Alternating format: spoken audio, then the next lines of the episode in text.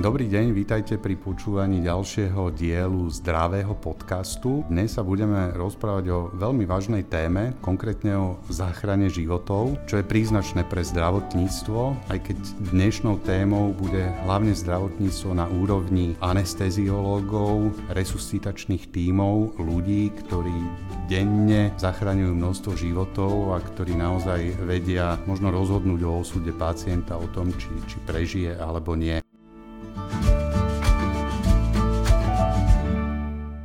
Vítam tu hlavného anesteziologa siete Prokera Svet zdravia, pána Borisa Mavrodieva. Dobrý deň. Dobrý deň, prajem. Vy pôsobíte aj ako primár eh, oddelenia anesteziológie a multiodborovej intenzívnej medicíny v nemocnici v Spiskej Novej Vsi. Eh, možno taká laická otázka na úvod. Koľko životov priemerne sa vám podarí zachrániť do jedného dňa? No je to jednoducho položená otázka, ale je na to ťažká odpoveď. Tieto štatistiky sa nevedú a nevieme presne odpovedať na túto otázku, ale prakticky všetci pacienti, ktorých sa nám podarí vyliečiť na lôžkach intenzívnej medicíny tak, že od nás odchádzajú na iné oddelenia, môžeme z nášho hľadiska považovať za zachránený život. Na Slovensku už nejaký čas rezonuje téma, ktorá pravdepodobne rezonuje celým svetom. Je to téma odvratiteľných úmrtí. Čiže sú to úmrtia, ktoré buď sa im dá nejakým spôsobom preventívne predísť, alebo, alebo existujú liečebné metódy, ktoré keď sa včas e, poskytnú, tak je možné predísť úmrtiam. E, ak sa presunieme na pôdu nemocnice, čo môže nemocnica urobiť preto, aby zachránila viac životov a aby počet odvratiteľných úmrtí bol nižší. Myslím, že v prvom rade treba si uvedomiť, že tých druhov odvratiteľných úmrtí aj priamo v nemocnici je viacero. Krásnym príkladom je vývoj v posledných rokoch, keď liečba akutných infarktov myokardu, alebo teda akutných koronárnych syndromov pokročila tak, že máme podstatne nižšie e, úmrtnosti na toto ochorenie. A to je tiež jedna skupina Eh, odvratiteľných umrtí, kde správna liečba, nová liečba, nové technológie, rýchlejšie postupy, priamočiare postupy alebo priamočiarejšie oproti minulosti vedú ku záchrane životov, ktoré by možno pred 15-20 rokmi boli stratené. Ale v nemocnici existuje aj skupina pacientov alebo úmrtí, ktoré nie sú očakávané a nie sú čakané vzhľadom na diagnózu alebo na chorobu, pre ktorú pacient bol do nemocnice prijatý. Napríklad, ak je pacient prijatý so zápalom plúc do nemocnice ehm, a liečba je účinná, za normálnych okolností pacient sa zápalu plúc vylieči a ide domov. Ale hospitalizácia sa môže komplikovať zhoršením zdravotného stavu buď ochorenia, ktoré pacient už má, alebo sa môže vyvinúť nové, opäť sa vrátim k tomu infarktu, Pacient môže dostať infarkt myokardu, aj keď je v nemocnici a liečený na zápal pľúc. Podobne môže dostať cievnu mozgovú príhodu, alebo sa rozvinie rozvrad vnútorného prostredia, alebo sepsa. Všetko toto, ak nie je správne liečené, môže viesť ku úmrtiu pacienta. Dobre, čiže čo môže nemocnica urobiť preto, aby sa takýmto situáciám vyhla, prípadne aby zareagovala tak, že toho pacienta zachráni. Dá sa to vôbec? Dá sa to. Dá sa to a skúsenosti z vyspelých zdravotníckých systémov, najmä zo zahraničia, zo západnej Európy a z, cez atlantických skúseností Kanada, Spojené štáty a vo vyspelých iných krajinách ukazujú, že je treba mať systémové opatrenie a systémové nastavenie v nemocniciach také, aby sme zhoršujúci sa zdravotný stav pacienta v prvom rade detekovali, to znamená zistili, aby sme ho dokázali zhodnotiť a včas začať liečbu. Je treba si uvedomiť, že tie nečakané umrtia pre inú diagnózu, ako pre ktorú pacient v nemocnici je, môžu byť náhle, skutočne zo sekundy na sekundu, keď povedzme infarkt myokardu vedie ku malignej poruche rytmu. Ale štatistiky ukazujú, že väčšinou sa ten stav pacienta zhoršuje postupne, až, ak to nie je liečené, a teda zachytené a liečené, vedie ku zastaveniu obehu. Na to, aby sme mohli takýto zhoršujúci sa zdravotný stav detekovať. E, boli vyvinuté systémy, veľmi všeobecne nazývané systémy včasného varovania alebo early warning scores, ktoré v princípe robia to, že z nameraných hodnot vitálnych funkcií e, ich určitému rozpeťu pridelujú bodovú hodnotu, tá sa na záver ščíta a podľa hodnoty tohto skóre sa ďalej derivujú ďalšie akcie. Čo to znamená teda v praxi? Ako, ako to funguje a možno v čom je to odlišné od toho, čo v bežnej slovenskej praxi ako keby fungovalo doteraz? Rozdiel je systémový. V bežnej slovenskej praxi, ktorú si ja pamätám, ešte pred odchodom z zahraničia sa meral tlak, puls, teplota. Zapisovalo sa to do tzv. teplotnej tabulky alebo v žargone zdravotníkov teplotky a robilo sa to raz za deň, možno dvakrát, ak to ošetrujúci lekár nariadil. Bol to istý systém, ale vývoj pokračuje ďalej a ukazuje sa, že tento systém je už nedostatočný.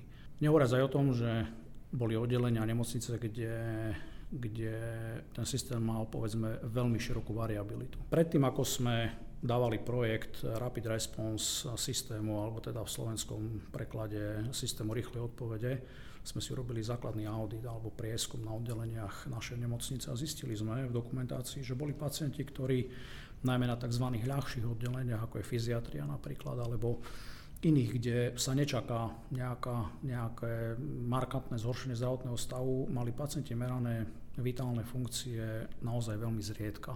A toto evidentne dokumentuje neprítomnosť systému.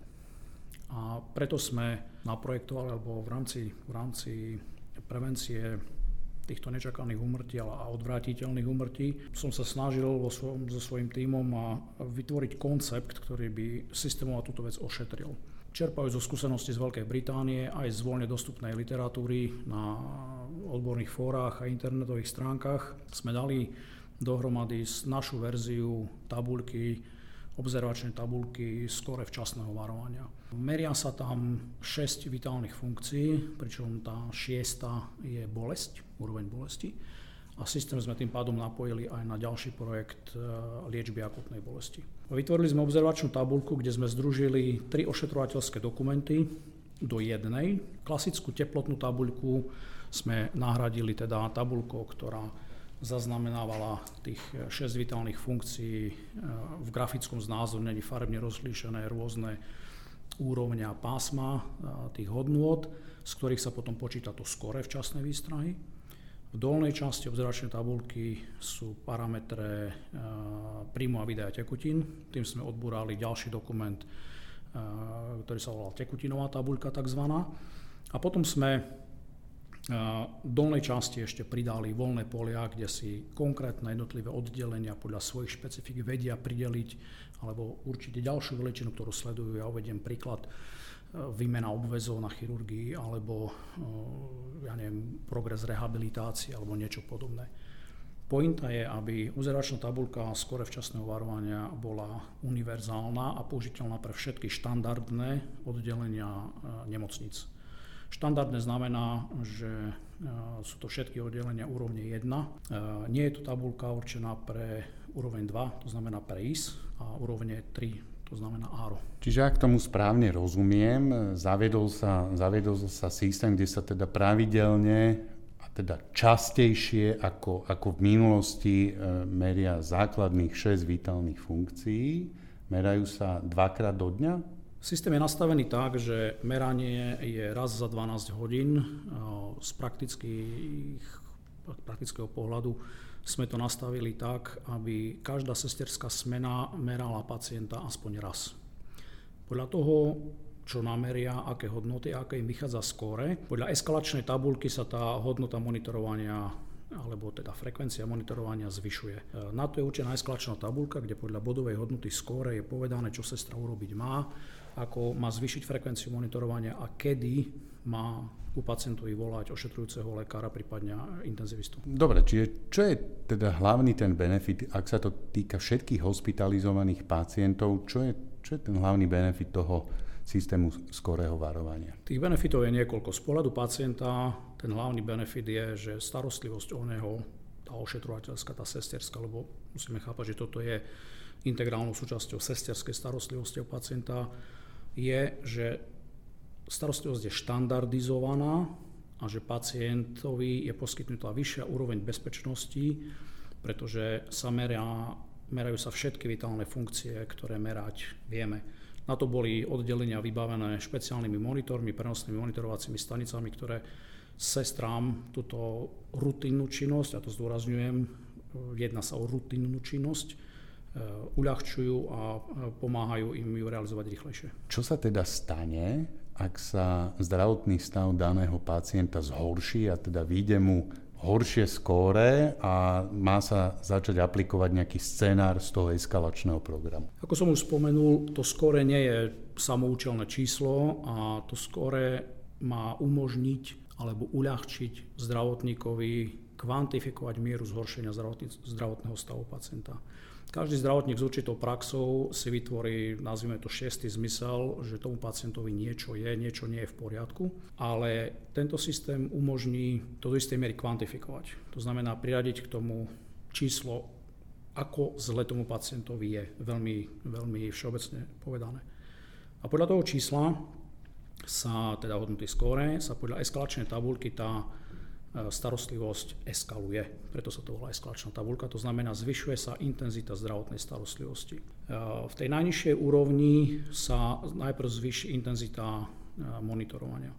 To znamená, že už to nie je raz za 12 hodín, ale je to raz za 4 až 6 hodín, ale môže to byť aj viac. Eskalačná tabuľka stanovuje minimálnu mieru eskalácie. Ak si ošetrujúca sestra povie, že toho pacienta prídem skontrolovať o 15 minút, tak ho príde skontrolovať o 15 minút. Ak si povie, že o pol hodinu, tak o pol hodinu. Esklačná tabulka hovorí raz za 4 až 6 hodín v prípade toho prvého pásma. Ďalšie pásmo je, keď e, to zhoršenie zdravotného stavu je považované za dostatočne závažné na to, aby sestra musela privolať lekára. Sestre nebráni nič ani v prvom pásme lekára privolať a konzultovať stav, ale pri druhom a treťom pásme lekára privolať musí. A to je tá miera eskalácie. To je to, čo systém eh, jasne, taxatívne, direktívne určuje, čo zdravotnícky personál minimálne musí urobiť. Vy ste spomínali v predchádzajúcich odpovediach, ste spomenuli už aj systém rýchlej odozvy. Čo to je za systém a ako nadvezuje práve na systém včasného varovania? Systém rýchlej odozvy je taký mechanický preklad z Rapid Response systému z anglickej literatúry. Má to rôzne, rôzne názvy, ale v princípe ide o to, že celý systém je nastavený práve na to, že keď v prvom kroku pomocou skore včasného varovania sa identifikuje a kvantifikuje miera zhoršenia zdravotného stavu konkrétneho pacienta, ten systém umožňuje a poskytuje procesy a prostriedky na zásah v ponímaní, tak ako sme projekt vypracovali, nastavili a v súčasnej dobe spúšťame v sieti nemocnic e, Proker Svet zdravia, je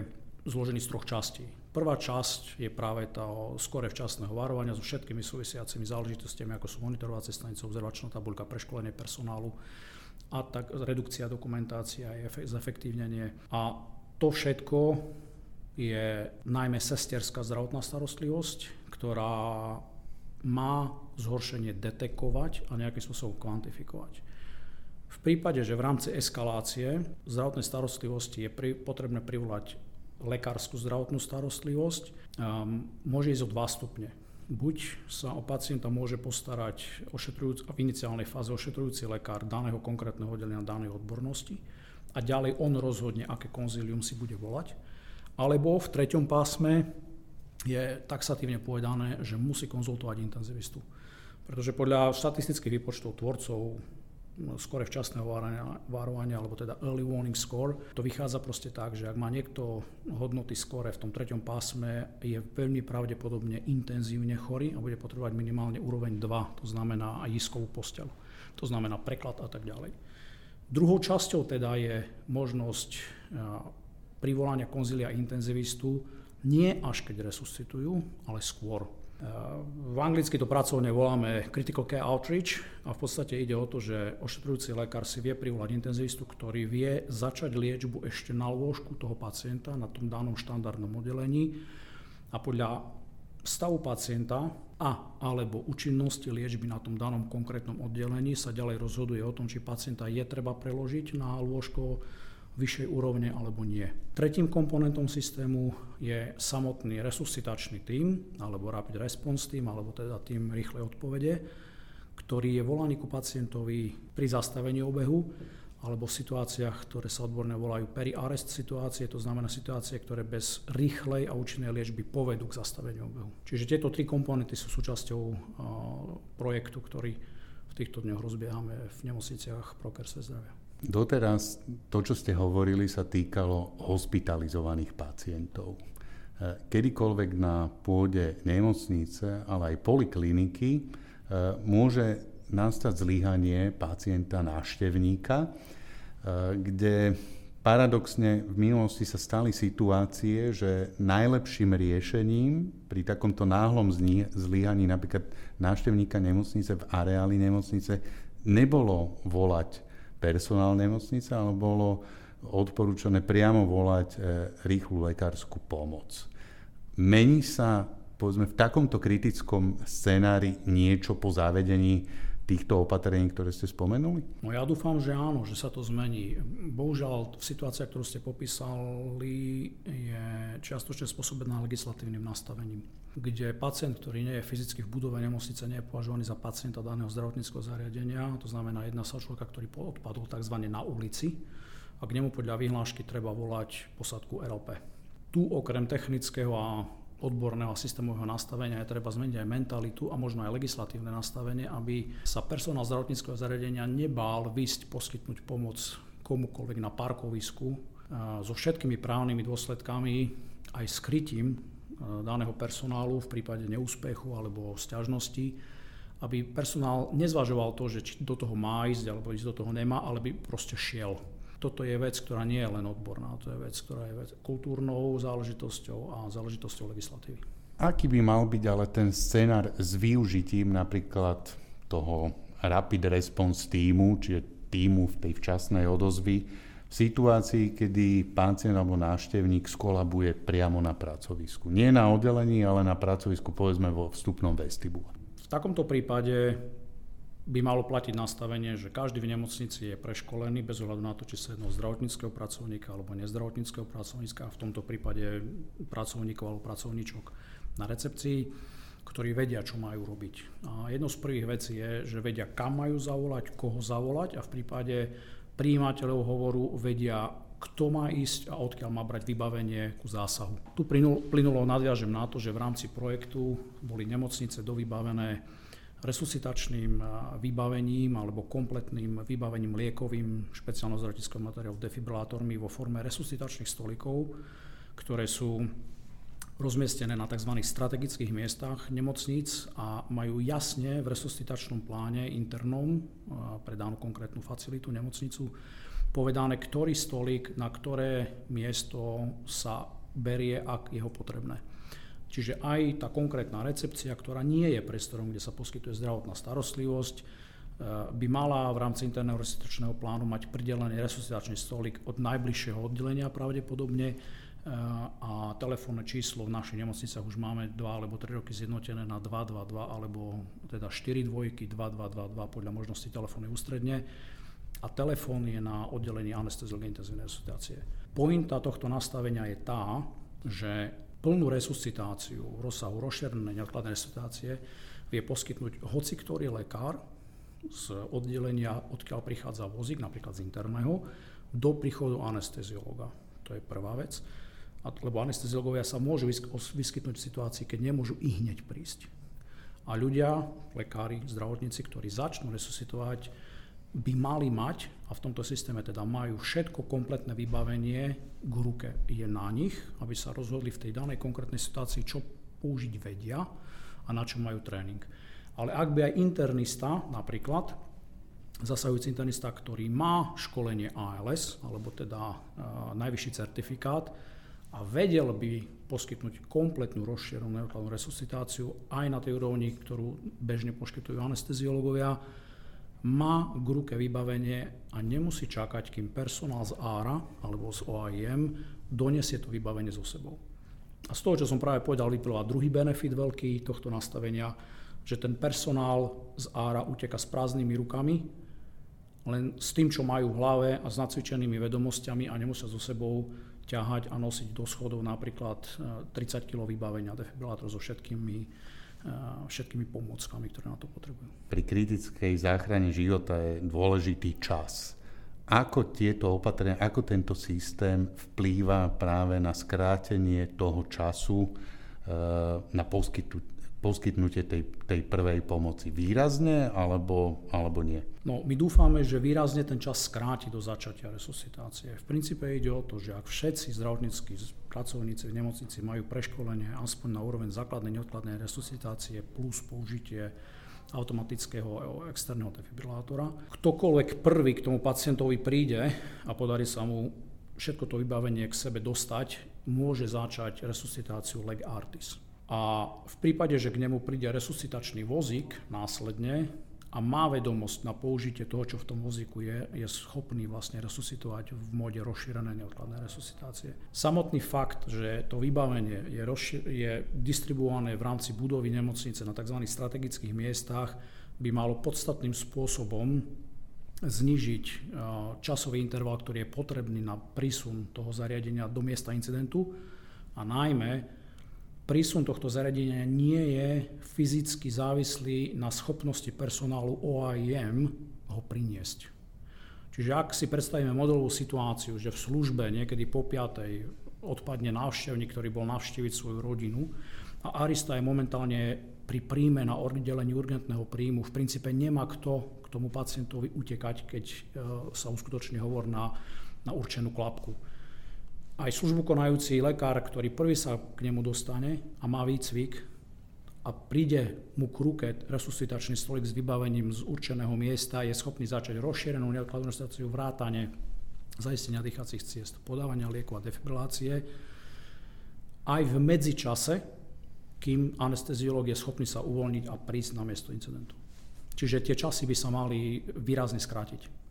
Toto sa javí a myslím si, že to aj z vašich slov je jasné, že, že je to know-how, ktoré, ktoré nevzniklo na Slovensku, že sú to štandardy, ktoré fungujú uh, v tej západnej Európe. Vy ste roky pôsobili v Anglicku, teraz 5 rokov uh, po návrate z Anglicka pôsobíte na Slovensku.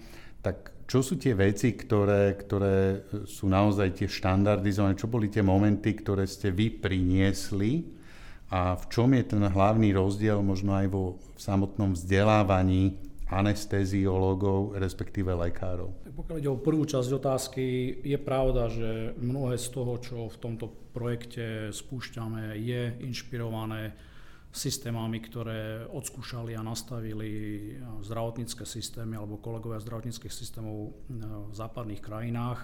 Ja mám osobnú skúsenosť z Veľkej Británie, ale verím, že systémy aj vo Francúzsku, aj vo Švajčiarsku, aj v Nemecku sú veľmi podobné. Je treba však povedať, že to nebolo prebraté nekriticky a určite si to vyžadovalo úpravy. Napríklad samotná observačná tabulka skore včasného varovania je originálna vec, ktorá v tomto rozsahu nie je nikde podľa mojich vedomostí, teda určite nie v Británii, pretože tam je tabulka aktuálne dostupná je National Early Warning Score verzia 2, kde určite nie sú bilančné tabulky a nie sú ďalšie veci, ktoré sme my do toho dodali vrátane sledovania bolesti a systému teda APS, čiže liečby akutnej, teda Acute Pain Service liečby akutnej bolesti. Takže v tomto smere je to, eh, je to síce inšpirované zahraničnou skúsenosťou, eh, čerpali sme z voľne dostupných odborných zdrojov, ale eh, jedná sa o originálny, eh, originálny koncept, kde sme spojili dva projekty a aj projekt zefektívnenia sesterskej dokumentácie. Všetci zainteresovaní vedia, že sestry sú preťažené rôznymi druhmi dokumentácie a je to napojené aj na projekt zefektívňovania ošetrovateľskej dokumentácie. Pokiaľ ide o ten komponent Eh, resuscitačného týmu, alebo teda týmu rýchlej odpovede. Použitie resuscitačných stolikov s kompletným vybavením rozmiestnené strategicky v nemocnici je systém, ktorý som prebral z toho, čo som teda poznal z klinickej praxe vo Veľkej Británii a pokiaľ ide o systém školení, v podstate takisto. Ja som vo Veľkej Británii ako anesteziológ bol povinný absolvovať kurzy Advanced Life Support, čo sú v podstate tie najvyššie kurzy v resuscitácii pre frekventantov, nie pre inštruktorov. A ako anesteziolog som mal povinnosť ho obnovať každé 4 roky. Každý rok medzi tými, v tom medziobdobí sa robil tzv. update, ktorý tiež musel byť robený externým dodávateľom, to nazvime. To znamená, že v Británii si toto dosť strážili, systém bol nastavený prísne s jasne stanovenými podmienkami. Okrem toho, každá nemocnica musela mať každý rok minimálne 4 suché nácviky, čiže také tzv. dummy runs, kde sa proste všetky tieto vedomosti obnovovali, refreshovali a zocelovali. Je si treba uvedomiť, že resuscitácia pacienta na bežných oddeleniach nie je bežnou záležitosťou a hoci resuscitácia ako taká nie je e, vec náročnú na naučenie a neobsahuje nejaké príliš zásadné a podrobné odborné informácie, ale je to vec, ktorá sa rýchlo zabúda, pretože sa používa iba nárazovo. E, lekári a personál iných ako intenzivistických oddelení rozhodne nie je vystavený v dennej praxi takému častému resuscitovaniu, ako sú napríklad anesteziológia. A preto tento systém školení.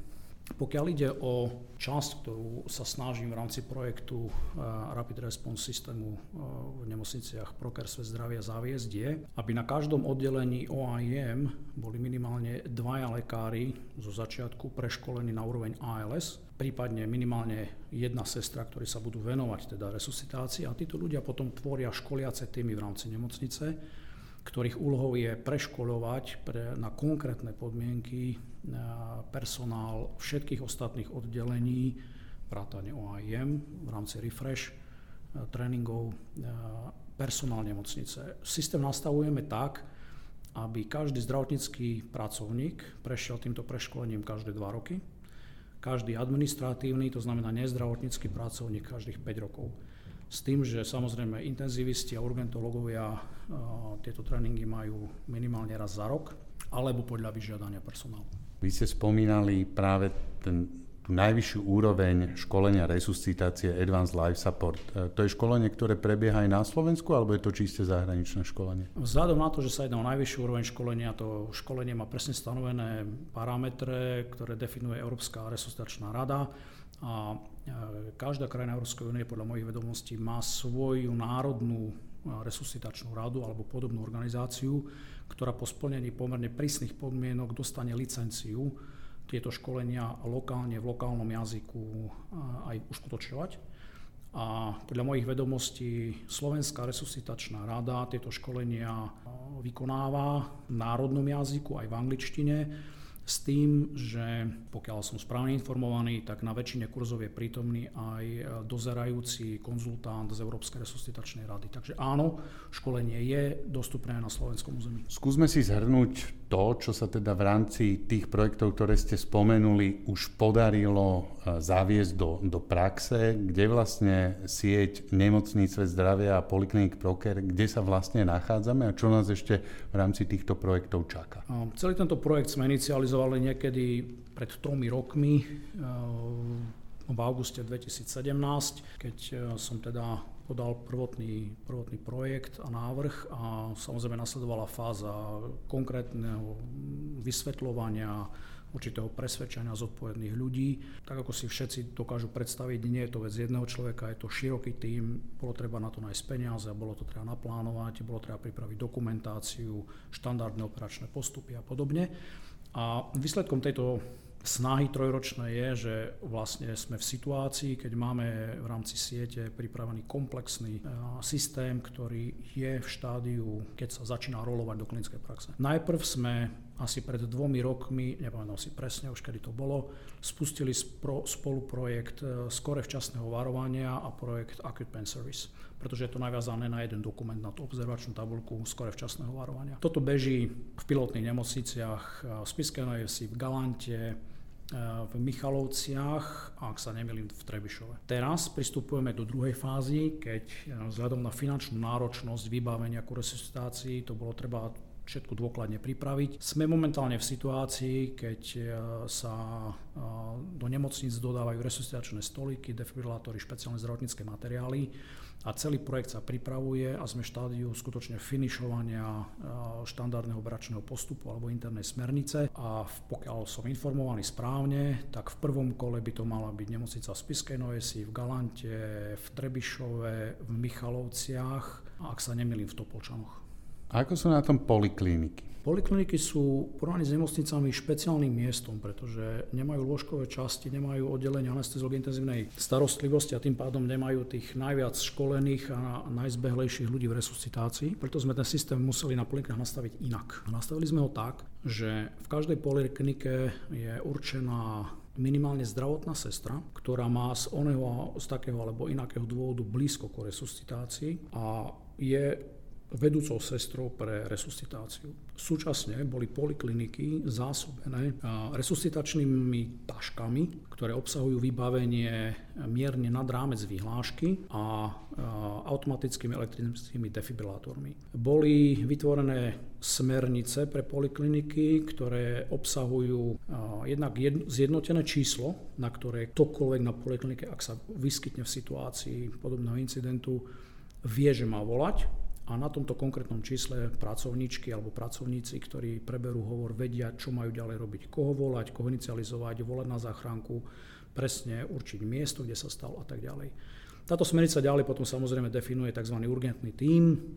Každá poliklinika by mala mať e, dva urgentné týmy stanovené. Jeden je primárny, ktorý e, vždy ide ku takejto situácii a potom je sekundárny tým, ktorý v prípade dovolenky alebo neprítomnosti členov i primárneho týmu preberajú ich zodpovednosť. Niektoré facility e, prokéru, teda poliklinik, majú tú výhodu, že môžu mať v čase incidentu o svojej budove anesteziologa.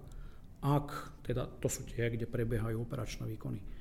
Ak ten anesteziolog je fyzicky dostupný a, a môže ku takejto situácii prísť, je volaný. To znamená, že v takom prípade je vlastne anesteziolog e, tým, ktorý ten urgentný tým vedie. Je však treba povedať ďalšiu dôležitú vec a totiž to, že od pracovníkov alebo od zdravotníckého personálu polikliniky sa nevyžaduje komplexná starostlivosť. Oni podávajú legárty z resuscitáciu v rozsahu, na ktorú zasahujúci lekár má školenie a e, zručnosti do príchodu posadky RLP. Spomínali ste, že tento projekt už sa zavádza a pracuje na ňom množstvo ľudí zhruba 3 roky, e, že, že je v nejakej fáze. Spomínali ste pilotné projekty v niektorých nemocniciach.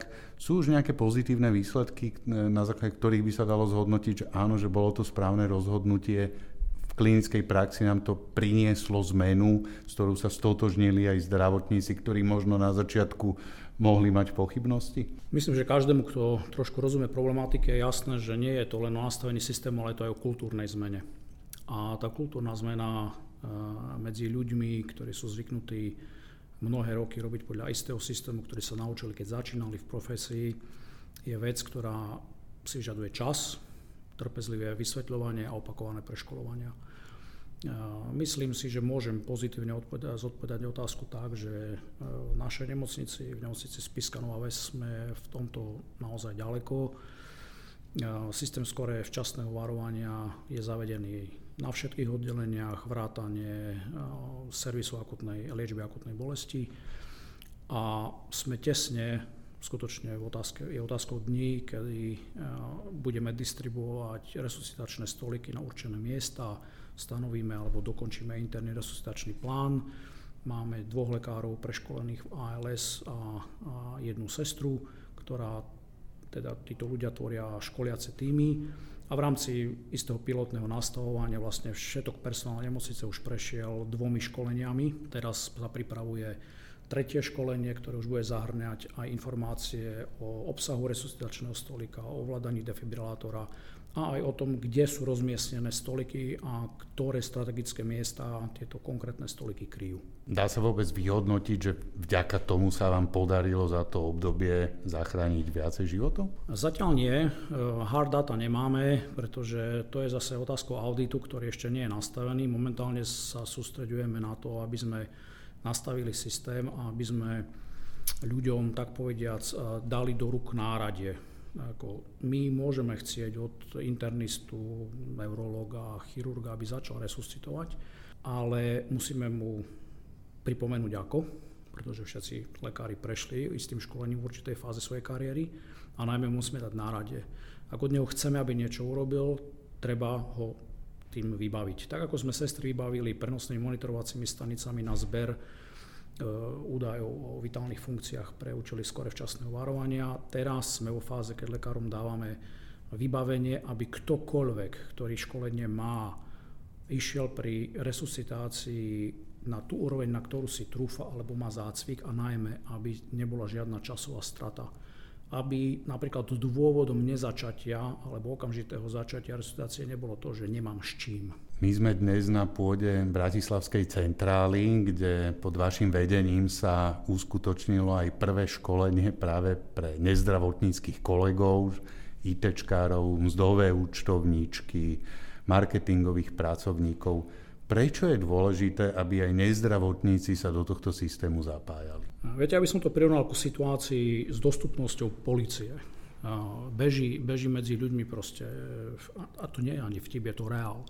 Keď potrebujete policajta, neviete ho nájsť. Prečo? No jednoducho preto, lebo každá, žiadna krajina si nemôže dovoliť mať policajta na každej ulici. A podobne je to so zdravotníkmi. Zastavenie obehu sa deje v komunite, mimo zdravotníckých zariadení a v drvivej väčšine situácií nejde na okolo zdravotník. Je preto dôležité, aby každý občan vedel poskytnúť alebo aspoň začať poskytovať správnu resuscitáciu do priazdu odborníkov, to znamená posadky RLP. A to platí pre všetky prostredia. To platí pre úrady, pre naše pracovné prostredie, pre ulicu, pre obchodné centrá a platí to aj v našich domovoch. Osobne si myslím, že mám v tom podporu aj aj vedenia spoločnosti a mnohých ľudí spoločnosti, Proker Svet zdravia, že je to pridaná hodnota, ak človek vie začať.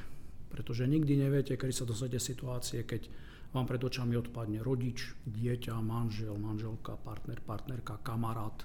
Vy nejakým spôsobom máte dosah na takmer 9000 kolegov, ktorí dnes pre našu sieť pracujú, tak skúste na záver vysloviť také nejaké očakávanie, čo by každý z tých 9000 zamestnancov v tejto oblasti naozaj mal vedieť, mal zvládať.